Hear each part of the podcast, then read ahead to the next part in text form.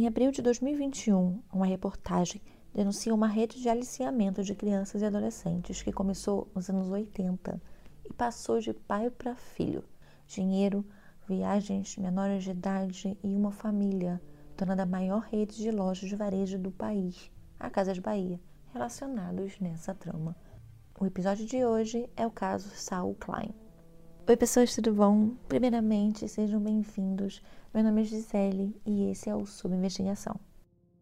Depois, preciso vir aqui, gente, pedir desculpa para vocês, porque esse episódio era para ter saído no domingo. Porém, não sei como, não sei porquê. Sumiu o roteiro do meu computador. Eu tive que reescrever ele inteiro. E eu não consegui gravar. Eu não consegui gravar o áudio, foi difícil. Ai, gente.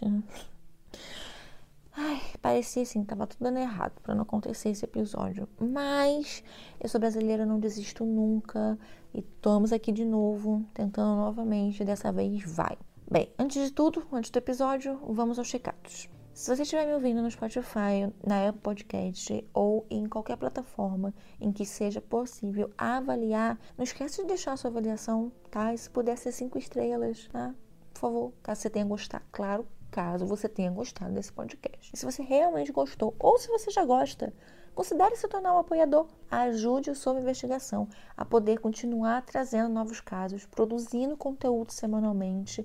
E, gente, conseguir um lugar para ter paz para gravar, sem barulho, sem cachorro, sem gritaria. Meu, que tá difícil. Tá muito difícil. Aqui na descrição tem o link da Aurelo, plataforma que além de remunerar simbolicamente o criador, cada vez que vocês ouvem né, o episódio lá pela própria Aurelo, ela também tá com uma campanha de apoio aberta. São quatro níveis de apoio que começam por R$ reais. Lá vocês têm conteúdos exclusivos e no nível Investigador Master você ainda participa da gravação de um episódio comigo. Euzinha mesma, Gisele. E eu já quero deixar aqui meu muito obrigado pelo nosso novo apoiador, o Tom. Muito obrigado, Tom, por acreditar no meu trabalho. Seja muito bem-vindo. Mas se você não pode se comprometer mensalmente, na descrição também tem o um Pix da podcast, caso você queira fazer uma contribuição única. Pode ser de qualquer valor, tá, gente? Então é isso. Siga a gente nas redes sociais, Instagram, Twitter. É só procurar por Sob Investigação, sem o cedilho o tio, ou clicar nos links aqui da descrição. A gente tem um grupo lá no Telegram também, que eu compartilho livros, compartilho vídeos. Então, se quiser bater um papo comigo, eu tô sempre por lá. O episódio de hoje foi sugerido por uma seguidora lá no nosso Instagram, em uma caixinha de perguntas que eu abri. Então vocês podem mandar sugestões de caso pra gente, tá? Eu sempre anoto, sempre salvo para depois eu dar aquela pesquisada. Então segue a gente lá no Instagram, deixe sua sugestão. Eram esses os recados e agora bora para mais um caso? Caso alguém citado nesse episódio queira, por qualquer motivo, entrar em contato, envie um e-mail para sob investigação@gmail.com. Sob investigação sem ser cedilha, sem o tio e com dois O. Hey, você se interessa por crimes reais, serial killers, coisas macabras e tem um senso de humor um tanto quanto sórdido? Se sim, você não está sozinho. Se você precisa de um lugar recheado de pessoas como você, Venha conhecer o podcast Pátria Amada Criminal. Todas as semanas tentamos entender o pior da humanidade. Nesse processo a gente ri, chora, fica brava, fofoca, porque afinal de contas é assim que a gente fala quando está entre amigos. Suas novas melhores amigas trevosas estão aqui no Pátria Amada Criminal. Antes de começar, vamos contextualizar e começar lá do começo. Vamos iniciar esse episódio contando a história por trás das Casas Bahia. A Casas Bahia foi fundada por Samuel Klein. Esse nome você pode até ter pensado, né? Um brasileiro, como um baiano, tivesse fundado uma das maiores redes de varejo desse país. Mas não. A Casas Bahia foi criada por um polonês. O Samuel Klein era o terceiro filho de Susher e Sheva Klein. Eu não tenho certeza, tá, gente, se eu pronunciei certo. Vocês me perdoem meu polonês. Ele é bem ruim. Ele é tão ruim que ele nem existe. Bem nesse nível. Ele nasceu no dia 15 de novembro de 1923, numa pequena aldeia na Polônia. A sua família era judia, uma região em que os judeus não eram bem tratados e moravam também numa região que já havia sofrido muito durante a Primeira Guerra, que havia terminado oficialmente apenas cinco anos. Quando a Segunda Guerra começou, em 1939, a família Klein foi levada para campos de concentração. Ele e o pai foram para um campo de Majdanek, enquanto a mãe e cinco dos oito irmãos dele foram para o campo de Treblinka, onde acabaram sendo mortos. Durante a transferência para o campo de extermínio de Auschwitz a pé, em 1944, Samuel conseguiu fugir. Após descobrir que a casa dele havia sido completamente destruída, ele foi trabalhar em algumas pequenas fazendas ali no redor.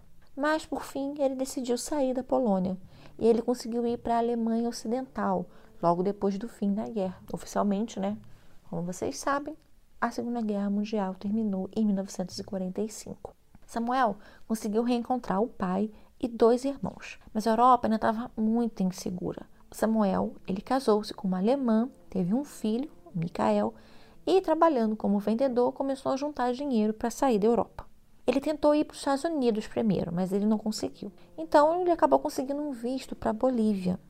Em 1951, ele, a esposa Ana Wangerin e o filho, o, Mikael, vêm para a América do Sul. A Bolívia passava por uma revolução e, tendo uma tia que morava no Rio de Janeiro, o Samuel achou melhor ir para o Brasil.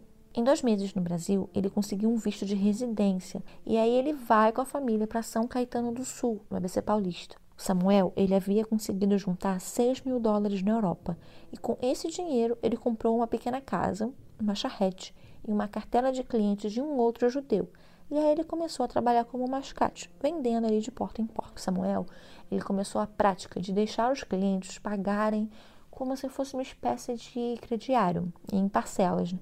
o que fez com que as vendas dele acabassem sendo muito boas. Em 1957, o Juscelino Kubitschek, o presidente do Brasil na época, autorizou montadoras de carro internacionais a se instalarem no Brasil, e aí várias delas acabaram indo para a região do ABC. A mão de obra para essas fábricas veio da região norte, da região nordeste do país, que são regiões quentes, que não estavam muito acostumadas com um clima um pouco frio e chuvoso da terra da garoa. Samuel viu ali uma oportunidade. Ele, que trabalhava vendendo roupa de cama, cobertor, poderia vender muito mais cobertores justamente para essas pessoas. Em janeiro de 1958, ele resolveu abrir uma loja em São Caetano, na Avenida Conde Francisco Matarazzo.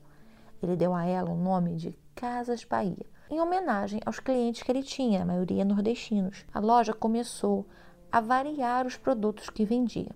Então ele começou vendendo cobertor, roupa de cama, e aí um pouquinho depois ele adicionou móveis, colchões. Assim começava a história de sucesso da Casas Bahia, que daria a Samuel o apelido de Rei do Varejo. Samuel teve quatro filhos: o Michael, né, o Michael, Michael. Gente, é um nome difícil esse, né? Porque pode ser Michael, Michael, Michael, eu acho que é Micael, né? Acho que é. Não sei, gente, mas vocês entenderam. O Saul, o Oscar e a Eva. Nos anos 2000, a Casas Bahia se fundiu ao conglomerado Pão de Açúcar e hoje faz parte da Via Varejo, que une, além das Casas Bahia, o Ponto Frio. Hoje, a Casas Bahia é considerada a sexta maior rede de varejo de toda a América Latina e a segunda do Brasil. Em novembro de 2014, Samuel Klein veio a falecer de insuficiência respiratória. A gestão do seu império ficou a cargo dos seus dois filhos mais velhos, Micael e Saul. Mas toda essa história de superação e sucesso escondia uma bem mais sombria. Não foi só a Casas Bahia que Samuel deixou para seu filho Saul, a predileção por meninas novas também.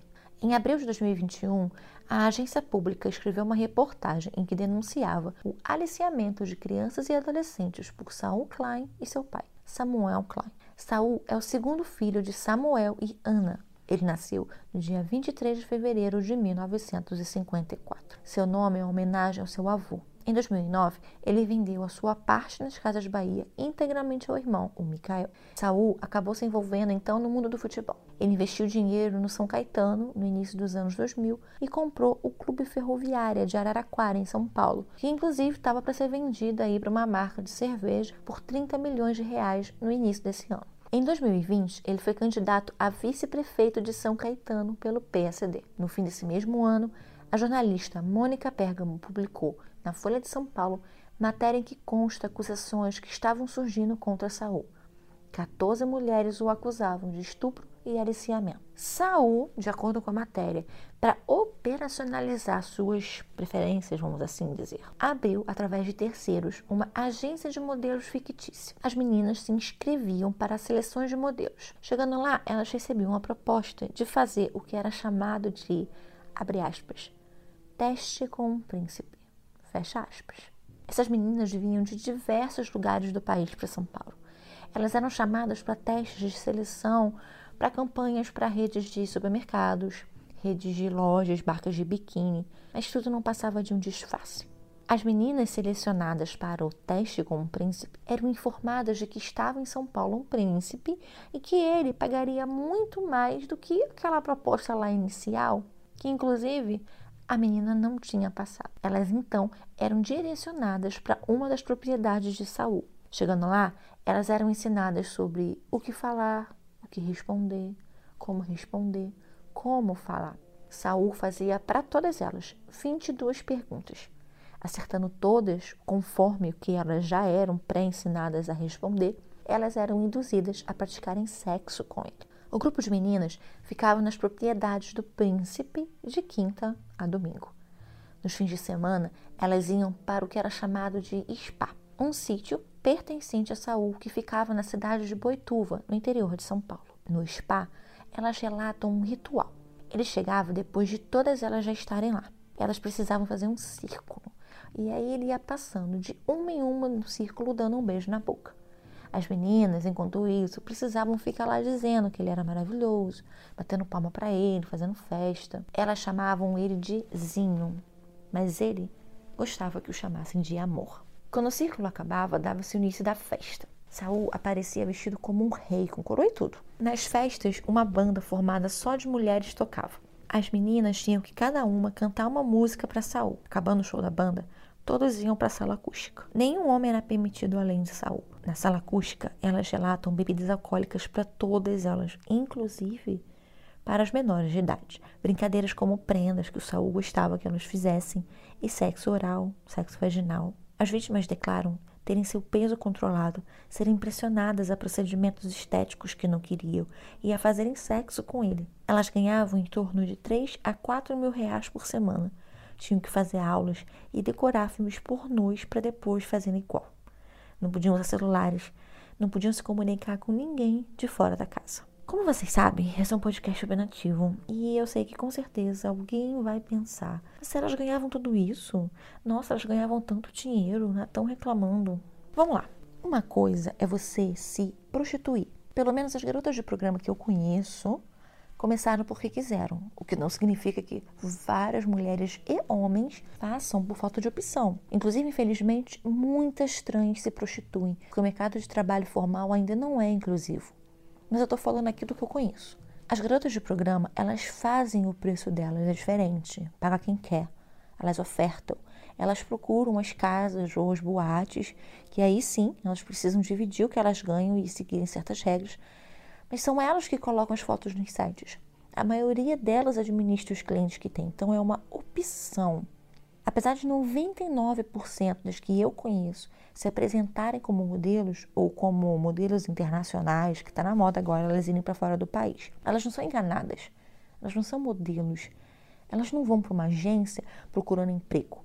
Elas dizem que são modelos, mas é bem claro, pelo menos para quem quer entender, né? Porque eu conheço casos de gente que realmente acredita que a pessoa é modelo real. Nunca vi um book, nunca vi um trabalho, mas realmente acredita. Mas as, essas mulheres, elas sabem o tipo de trabalho que elas oferecem. No caso dessas meninas, elas estavam indo atrás de trabalho de modelo de verdade, acreditando que era algo sério. Elas não foram vender o corpo delas, elas foram vender a imagem delas. É completamente diferente. Então as pessoas precisam entender que você vender seu corpo Fazer sexo em troca de dinheiro é uma coisa. Você vender a sua imagem em troca de receber por um trabalho, seja ele fotográfico, seja ele em vídeo ou passarela, é outra coisa. Assim como garotas de programa, elas escolhem os clientes que elas querem. Elas vendem para quem elas quiserem. Essas meninas eram forçadas a terem relações sexuais somente com o Saul. E ele pagava o valor que ele estipulava. Então não importa, gente, se fosse 3 mil, 4 mil, 100 mil reais. Elas não estavam recebendo aquele dinheiro porque elas queriam receber aquele dinheiro. Elas estavam sendo induzidas e forçadas a manter relações sexuais com um homem que elas não queriam. Segundo as denúncias apresentadas, não só na reportagem da jornalista Mônica Bergamo, mas tem uma reportagem também do All Sports de dezembro de 2020 e um documentário que também foi produzido pela UOL, pelo Universa, que é dividido em três episódios. Existia um organograma bem estruturado para organizar toda essa operação. No topo dela estavam três mulheres: Marta, Ana Banana e Deia. Marta Aparecida Gomes da Silva, ela é apontada como a chefe de todo o esquema, a dona da agência chamada Áviles. O Saul, como aponta sua defesa, ele contratava a agência de Marta, a Áviles, para organizar festas para ele e que também selecionasse modelos para essas festas. Caso, durante a festa, o Saul e é, alguma modelo tivesse uma afinidade, surgia dali uma relação de Sugar Baby e Sugar Daddy sem que elas fossem pressionadas ou obrigadas a isso, mas por totalmente livre vontade. A Maria Aparecida ela foi citada e intimada, inclusive, diversas vezes em diversos processos abertos pelas vítimas, mas nunca respondeu a nenhuma.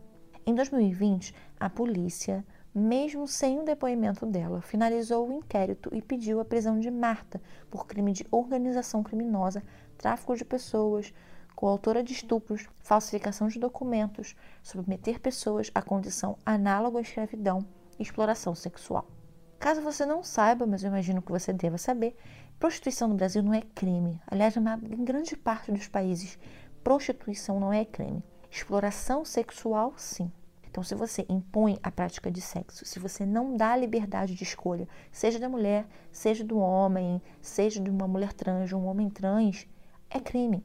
As meninas que o Saul escolhiam, elas precisavam ser brancas, ter um manequim 34, 36 e elas precisavam parecer muito mais novas do que elas realmente eram. Ele gostava de meninas que parecessem ter abaixo de 15 anos, mas em sua maioria elas tinham mais de 18, porque apesar dele gostar de meninas bem novas, ele não estava afim de ser preso, né? e você né, ter relações sexuais com menores de 18 anos, se não for consensual, e mesmo se for consensual abaixo de 14 anos, é estupro de vulnerável, né? O relato das vítimas, gente, são extremamente fortes.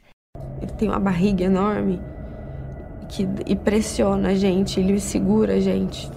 E ele já foi colocando, sabe, forçando um sexo anal. E ali foi quando eu comecei a pedir para parar e ele não parava. Eu vou deixar no blog o link tá, dos, da série documental da UOL, os três episódios, mas vocês podem procurar no YouTube que tem todos os três episódios. O passaporte de Saul acabou sendo retido e ele ficou impedido pela justiça de, de contatar as 14 mulheres que o acusavam em 2020. Em 2021, a justiça devolve a ele o passaporte.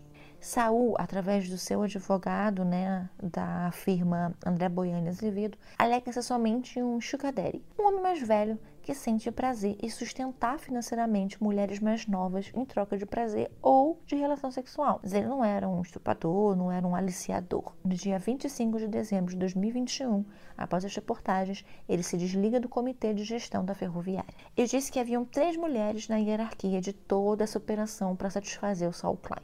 Então vamos às outras duas, Ana Banana e Deia. Ana Palafogo, conhecida como Ana Banana, assim como Deia, eram as responsáveis por ensinar as meninas o que dizer, como dizer, o que elas precisavam fazer, cuidava para que elas não bebessem demais, para que fizessem tudo conforme o Saul queria. Na série da UOL e também uma entrevista concedida à Guardiã da Notícia, que vocês também encontram no YouTube, conta que uma balada gay ela conheceu né, e ficou com uma menina. Essa menina indicou a Ana para Marta, a Marta Aparecida. Ela é levada para Marta para o que seria um trabalho de recepção em um hotel, né, um hotel de luxo, mas que, como vocês já podem imaginar, era um encontro com São Klein. Ela recebeu no dia, depois de tudo que aconteceu, R$ 1.500, mas não como pagamento, mas sim como um presente para ela comprar umas roupas, um agradozinho. Ela depois é chamada para passar um fim de semana em uma das propriedades dele. Nesse fim de semana, após todas exagerarem muito na bebida e ela cuidar tanto das meninas quanto do Saul, ela acaba se tornando um tipo de coordenadora. A Ana relata que após um momento, ela passa a receber 20 mil reais por mês para trabalhar para o Saul. Ele alugou um apartamento para ela. As meninas vinham do país todo sempre um dia antes do previsto para irem para o spa. Então, os seguranças, liderados por um homem conhecido como Júnior, levavam elas do aeroporto até esse apartamento. A Deia era a governanta da casa.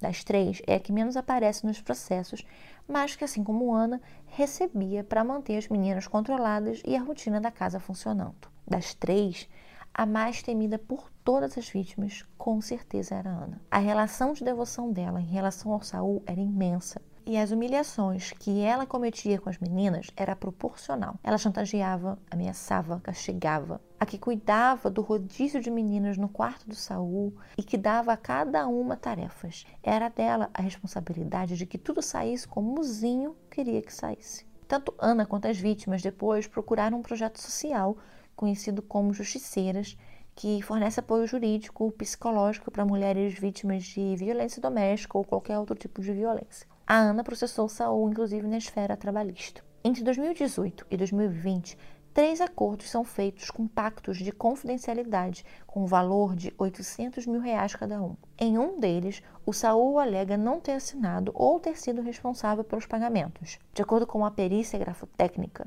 que não sei se foi indicada pela justiça ou se foi contratada pela defesa. Mas, de acordo com essa perícia, a assinatura desse contrato era falsa. Os outros dois ele pagou e, segundo ele, foi por medo das mulheres divulgarem fotos íntimas que elas teriam dele. A maioria das meninas que participavam desses encontros eram de família pobre. Algumas não tinham estrutura nenhuma e elas acabavam se tornando dependentes financeiramente de tudo aquilo. Com todo aquele dinheiro que para as famílias eram de campanhas, né, de trabalhos como modelos, mas elas ajudavam em casa. Elas supriam que o salário ou da mãe que muitas vezes eram as chefes de família, não conseguiam com um trabalho de empregada doméstica, ou então um salário de toda a família, que somado não chegava nem perto do que elas recebiam. Mas por que voltou, que é o que mais a gente escuta? Se era tão ruim, por que voltou? Mas é uma resposta que nem eu sei responder, sim. Porque eu eu continuava indo, eu não, não, não precisava voltar, mas eu continuava indo. Eu não sabia porquê, né? E eu criei um vínculo que eu, eu. Um vínculo, assim, que aquilo ali já. Já era minha vida. E, e muitas vezes eu. Eu chorava em casa e eu surtava, eu não quero ir, eu não quero ir, mas eu me levantava e eu ia. Eu, eu não podia ter aquela vida de princesa que eu sempre idealizei desde pequena. Se não posso ficar ali daquele jeito. Em abril desse ano, o Saul Klein foi indiciado. O pedido de prisão preventiva foi negado e o juiz Fábio Calheiros enviou a denúncia para a polícia novamente pedindo mais diligências. Ele e outras pessoas foram indiciados por sete crimes: organização criminosa, tráfico de pessoas, estupro, estupro de vulnerável, favorecimento à prostituição, manter casas de prostituição e promover trabalho análogo à escravidão. Toda essa história megalomaníaca não começou com Saul Klein, mas segundo denúncias apuradas pelas reportagens da UOL, teve início na década de 80 no escritório da presidência da sede das Casas Bahia em São Caetano do Sul.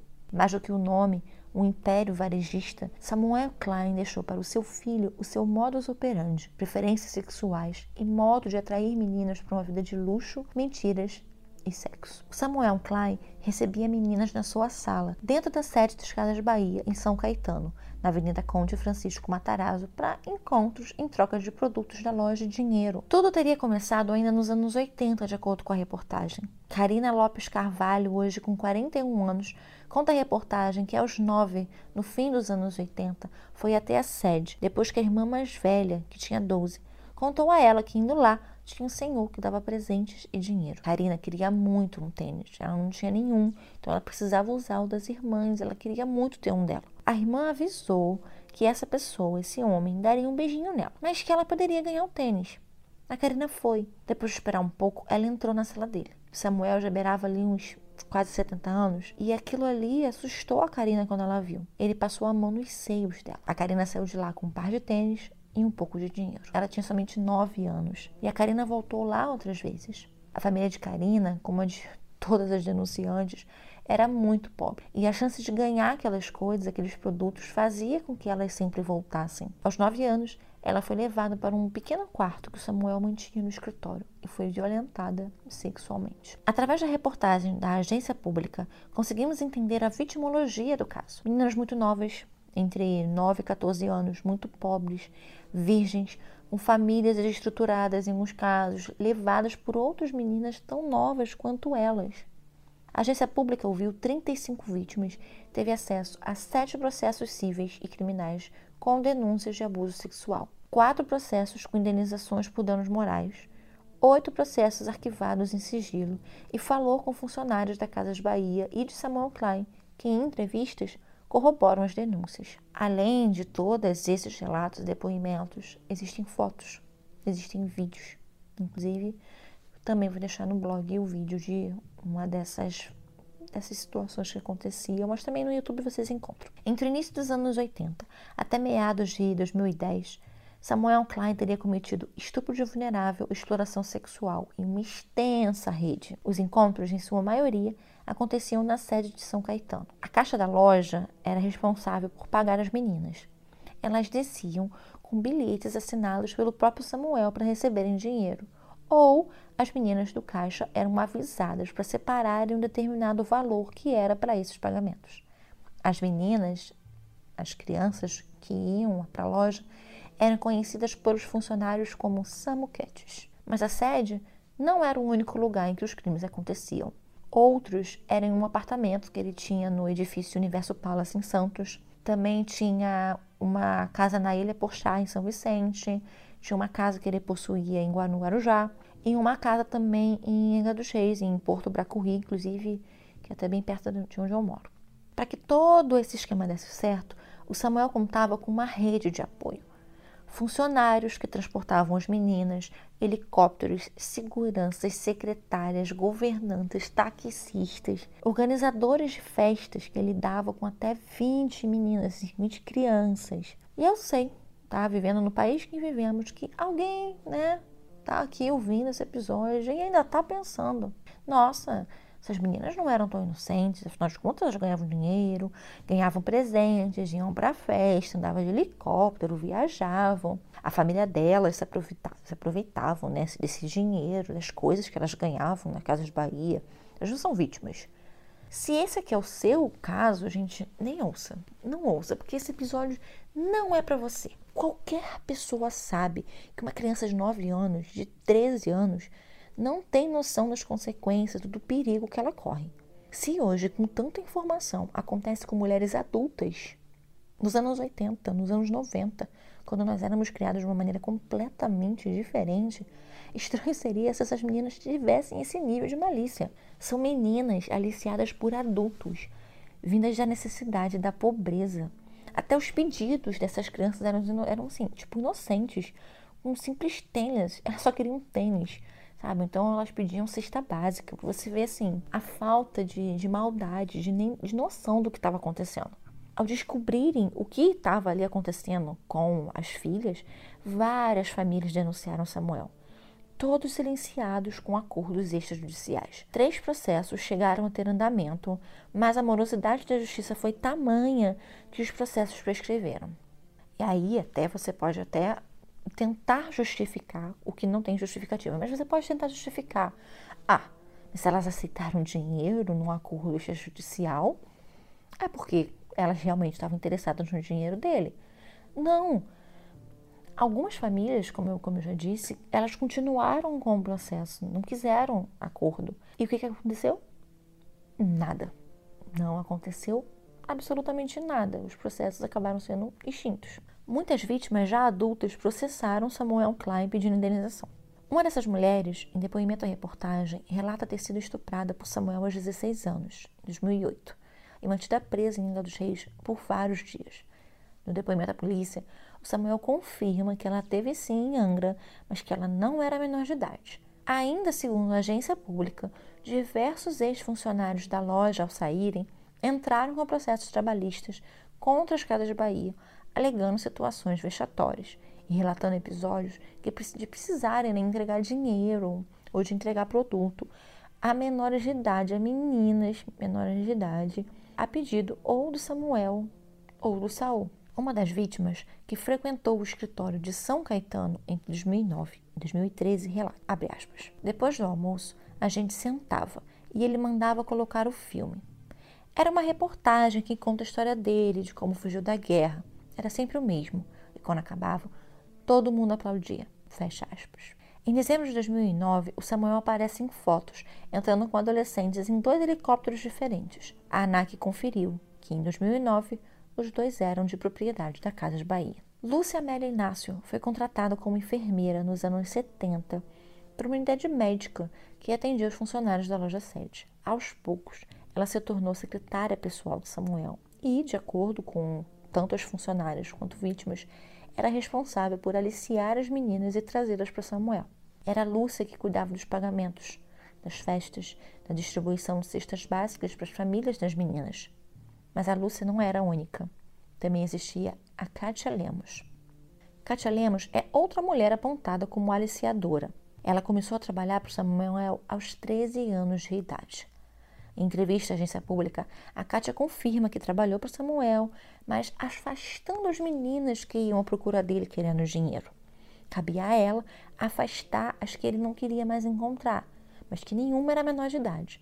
Todas diziam a ele que tinham mais de 18 anos. Como eu disse, tem alguns vídeos, eu vou deixar no blog, mas vocês podem achar isso no YouTube, gente.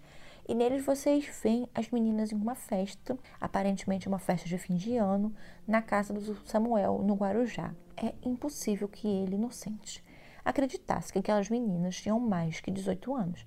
A maioria, assim, é bem óbvio que eram crianças. A Kátia, ela organizava as festas na casa do Samuel e ela fazia toda a logística para levar as meninas. Para levar essas meninas, vários taxistas do ABC e que testemunharam eram pagos pelos seguranças da loja. Eles iam até a casa das meninas e depois deixavam elas na sede. A sede em São Caetano possuía pontos, então de lá o Samuel já ia direto para Anga dos Reis com essas meninas.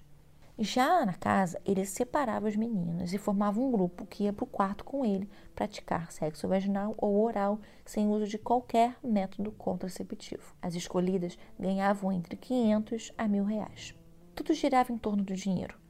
A Cátia Lemos, conforme a apuração da agência pública, teria adquirido com valor bem abaixo do mercado dois apartamentos, os apartamentos 1204 e 1205 no 12 andar do Universo Palace, um, um prédio que fica bem à beira-mar, no bairro de José Menino, em Santos, e que pertenciam a Samuel Klein. A venda foi feita em junho de 1998 por 15 mil reais cada, um quarto do valor dos apartamentos de 110 metros quadrados. Samuel se apresentava para as famílias das vítimas como um benfeitor, um avô, que ajudava, que apoiava, tinha algumas, inclusive, que já chegava a chamar de neto. Na Ilha Puxá, em São Vicente, os vizinhos relatam filas de até 50 meninas na porta do prédio esperando. Samuel costumava distribuir dinheiro e as mais bonitas ele convidava para subir e comer os lanches. As filas começaram a crescer cada vez que ele ia, até que foi feito um abaixo assinado pelos moradores pedindo que ele saísse. E aí foi quando ele parou de ir. Para ficar claro, nenhum processo judicial contra Samuel chegou ao final. A maioria terminou com acordos com pactos de confidencialidade ou foram extintos. Em 2010, a Karina, a vítima que eu falei mais no, mais no início do episódio, assim como as suas irmãs, fecharam acordos. Cada uma recebeu cerca de 150 mil reais. Antes de 2012, casos de estupro contra menores prescreviam após 20 anos. Além disso, Grande parte das denúncias foram feitas quando Samuel tinha mais de 70 anos, o que faz cair pela metade do tempo da prescrição, 10 anos. Um desses processos, em 2011, foi julgada como extinta a punibilidade e o processo arquivado. Mesmo o Ministério Público, reconhecendo os indícios dos abusos, pediu o arquivamento, porque o Samuel não poderia mais ser responsabilizado criminalmente. Uma prática também muito usada pelo Samuel era o de evitar as intimações. Ele evitava todas até o prazo esgotar. Ou ele não estava nos endereços, ou ele estava adoentado, estava viajando. Samuel Klein, o rei do varejo, faleceu sem ser responsabilizado pelos crimes que cometeu. E para quem pensa que toda essa narrativa termina em Saul Klein, errou. Provando que é uma herança de pai para filho, em agosto desse ano, uma reportagem trouxe denúncias de agressão contra mulheres, tendo como autor das agressões Philip Klein, filho único de Saul. Philip, de 32 anos, possui quatro empresas, duas em sociedade com o pai, um bar e uma organizadora de eventos. De acordo com a reportagem, em 2020, ele teria sido condenado por urinar em uma mulher desconhecida durante um voo comercial. O voo atrasou e aí ele e alguns amigos ficaram bebendo, né? Enchendo a cara, né? No aeroporto. E quando ele já estava dentro do avião, deu vontade de ir ao banheiro, ali no voo mesmo, e ele acabou urinando na passageira enquanto ele estava indo no banheiro. E ele só colocou as coisas dele lá no devido lugar quando ele se aliviou totalmente ele acabaria sendo preso por ato obsceno e atentado contra a segurança de transporte aéreo, mas pagou fiança e foi solto. No ano seguinte, ainda segundo matéria, uma ex-companheira prestou queixa contra ele, alegando ter sido agredida e mantida trocada dentro de um quarto. Felipe teria ameaçado com uma faca e arrastado pelo chão pelos cabelos. A mulher procurou ajuda médica, foi para o ML fazer exame de corpo de delito e conseguiu uma medida protetiva. Em toda essa história, para mim, pelo menos, fica muito nítido, muito claro o papel que mulheres, elas sendo vítimas ou sendo as que colaboravam para a perpetração dos crimes, têm uma relevância nisso tudo. Mulheres sendo aliciadoras de meninas, de crianças, por dinheiro, por enriquecimento, consentindo, escondendo, vivendo em função de agradar a esses homens poderosos. E que, não se enganem, não são os únicos. Esse foi o episódio de hoje. Novamente, gente, mil desculpas pelo atraso. Juro, eu me esforcei muito.